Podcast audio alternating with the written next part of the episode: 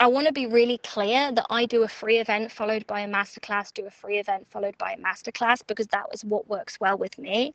For some of you guys, it's going to be I'm just going to do masterclasses. I'm just going to do one day masterclasses every single month. For some of you guys, it's going to be like I'm going to do a free event and then the next month I'll just do relationship building, money making activities. And I'll come back to that in a second, right?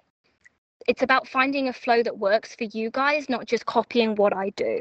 But what I really want us to get our heads around is changing our mindset about let me just do this once and this is going to be the magic pill to my success to how can I find a system that I can do every single month or do on a regular basis that means that I get consistent results and it means that I'm not putting my eggs all in one basket.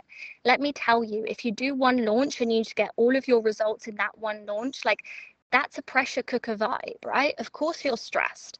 If that's the only way that you know to make money and you're going to do it once a year, right? No wonder you're not having a nice time.